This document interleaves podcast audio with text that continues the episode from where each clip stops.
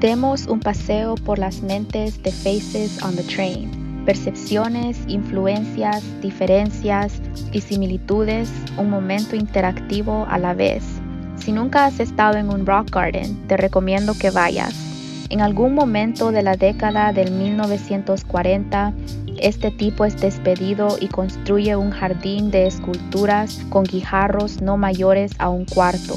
Construyó castillos, puentes, vallas, bancos, animales y el arco de Noé. Construyó todo tipo de estructuras mágicas en miniatura en su pequeño patio trasero. Y ahí está todavía. El mundo entero debería venir aunque solo esté en Springfield, Ohio. El día que fui estaba lluvioso y no había nadie más excepto Kristen. Caras en el tren. La mamá de Kristen. Buscar tesoros nunca fue un buen trabajo para los débiles de corazón ni para los pocos inspirados. Las cosas más dulces de la vida siempre han tenido que ser cazadas y la invención fue la corona codiciada de la necesidad. Buscamos y luchamos y cosechamos y sembramos. La alegría se hizo acompañada de esfuerzo. Kristen era una mujer de corazón abierto, diligentemente, pero para ser justos no conocía otra forma de ser. Moviéndose a lo largo de la costa rocosa, había calmado su ansiedad caótica ante el rugido del océano. Sus pensamientos habían sido ruidosos y exigentes, todos hablando a la vez como niños en una guardería a la hora de la siesta. Fue una ira ardiente lo que había echado a Kristen de la casa. Las tormentas de su madre despotricando la quemaban, aunque incluso con una mía de paso furioso bajo los pies, caminó para deshacerse de la rabia de los sentimientos de fuego. Kristen era alta y larguirucha, y era hija única. Sus brazos desgarbados estaban manchados y combinaban con el tono de su esposo cabello anaranjado. Kristen Lois Downey Smith. Una vez tuvo un hermano pequeño, hace mucho tiempo atrás. Jason era la historia de Kristen ahora y más todos los días. Antes de la era del lenguaje, Kristen Lois y Jason Collin tenían conversaciones mientras jugaban. Su mente mantuvo los intercambios de oraciones y pensamientos complicados exactamente como habían sido pronunciados entre la pareja inseparable. Era una expresión rica, inigualable hasta el día de hoy, pero Kristen en su edad adulta ya no buscaba la voz tranquila de Jason, Llegó durante años como un reloj con la primera luz de la mañana y mantuvo su compañía secreta hasta la hora de acostarse todas las noches.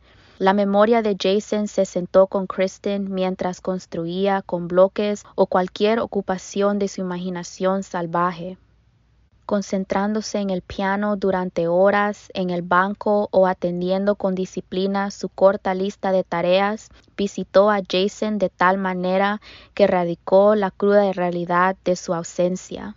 Incluso la siguió a la escuela cuando era niña mayor, pero la voz de Jason se había desvanecido de alguna manera.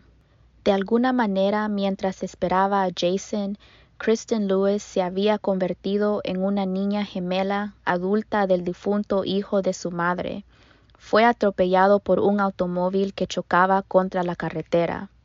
Un momento extraño le robó la vida y ella lo acunó mientras sangraba, después de la desobediencia, después del accidente, pero antes de que llegaran los adultos, Kristen había hecho las paces con ella.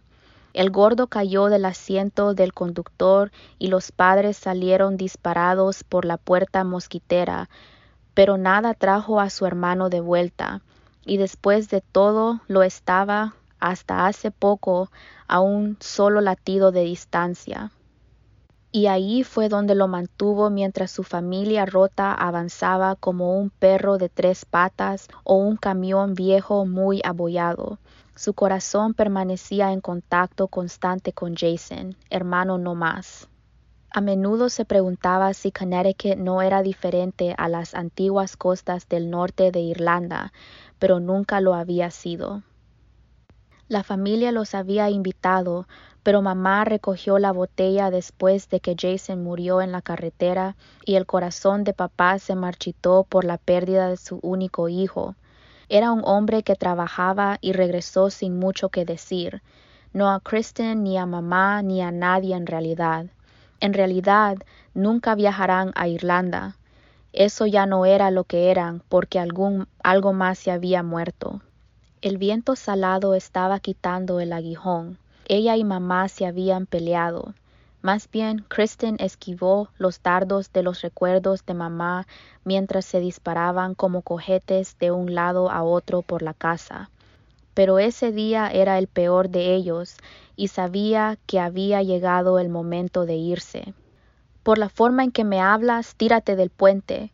Los insultos de mamá eran apasionados. Su lengua amarga golpeó contra el toque de cerveza y licor Faltaba Jason lo que la había matado, una pérdida en la que no se sentó bien. Las partes vacías de mamá estaban poseídas. Ella debió sentirlo todavía como lo hizo Kristen, aunque para mamá no hubo consuelo, solo una locura que trató de calmar con pequeños sorbos de ginebra, muchos de ellos. Kristen caminó a lo largo de las rocas, alejándose del dolor en busca de algunas respuestas en el viento o algo de las gaviotas para apuntar sus pensamientos o nubes separadas que deletreaban algún destino mágico. Su paso rápido suplicaba a la naturaleza que se hiciera amiga de ella. Kristen necesitaba su mente decisiva, despejada y libre de ira. Su vida hogareña había sido un tormento durante algún tiempo. Había ganado y ahorrado más que sobradamente para emprender el vuelo, pero hasta ahora su corazón estaba pegado a los recuerdos de su hermano. Era la escalera que no podía dejar, la atracción espeluznante no era su calle sombreada y bordeada de árboles, o la habitación que compartía con Jason viva. El suelo de madera deformado de la escalera le impidía crecer, Ahí era donde se sentaba con Jason las noches que no podía descansar. Kristen empujó la puerta para abrirla y ahí estaba mamá en el sofá, gris y fría, respiraciones pesadas levantando su cuerpo roto mientras roncaba. En el crucigrama abierto del Times con un rotulador, Kristen escribió esta nota. Lo encontré. Alquiler de caseta de herramientas equipaba con bañera y cocina americana. Quería sorprenderte. ¿Vienes a cenar el martes? Tenía un juego de maletas a cuadros burdeos. Kristen saltó sobre un mar imaginario de juguetes tirados por el suelo.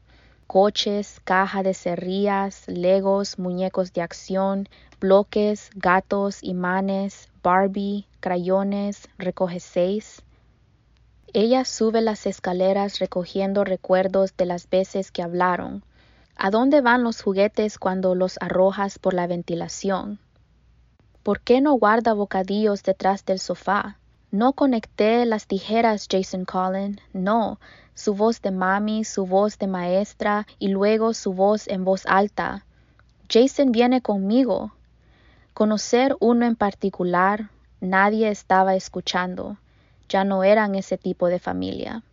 Más allá de la edad y el escenario, de necesitar ser rechazado, primero a cargo de mi corazoncito, fue una tarea que se descuidó, alto y brillante y mayor ahora. El odio a uno mismo ha sido rechazado, el dolor solo puede conquistarnos si la vergüenza decide protegerlo. Podemos entrenarnos para respetar nuestros sentimientos y transformarlos en un lenguaje para que puedan ser compartidos. Sister Outsider, Audrey Lord. Faces on the Train está escrito, narrado y producido por Felicia Chappelle, con el director creativo Will Walker, ingeniería de audio y asistente de producción Mary Evans, traducción, narración de María Nieves Ramírez y Patricia Rosales, composición musical de Umbi Kelly G. Scott Jones, editor de contenido Connor Jameson. Un agradecimiento especial a Bomani Moyenda y Khalil Nasser. Graphics, Miss Hanifa Jones. Envíenos un correo electrónico a info arroba womenworkwonders.com o síganos en Instagram arroba womenworkwonders. Gracias a todo nuestro equipo de producción y muchas gracias a los oyentes de la gira. Mira el próximo episodio de Faces on the Train.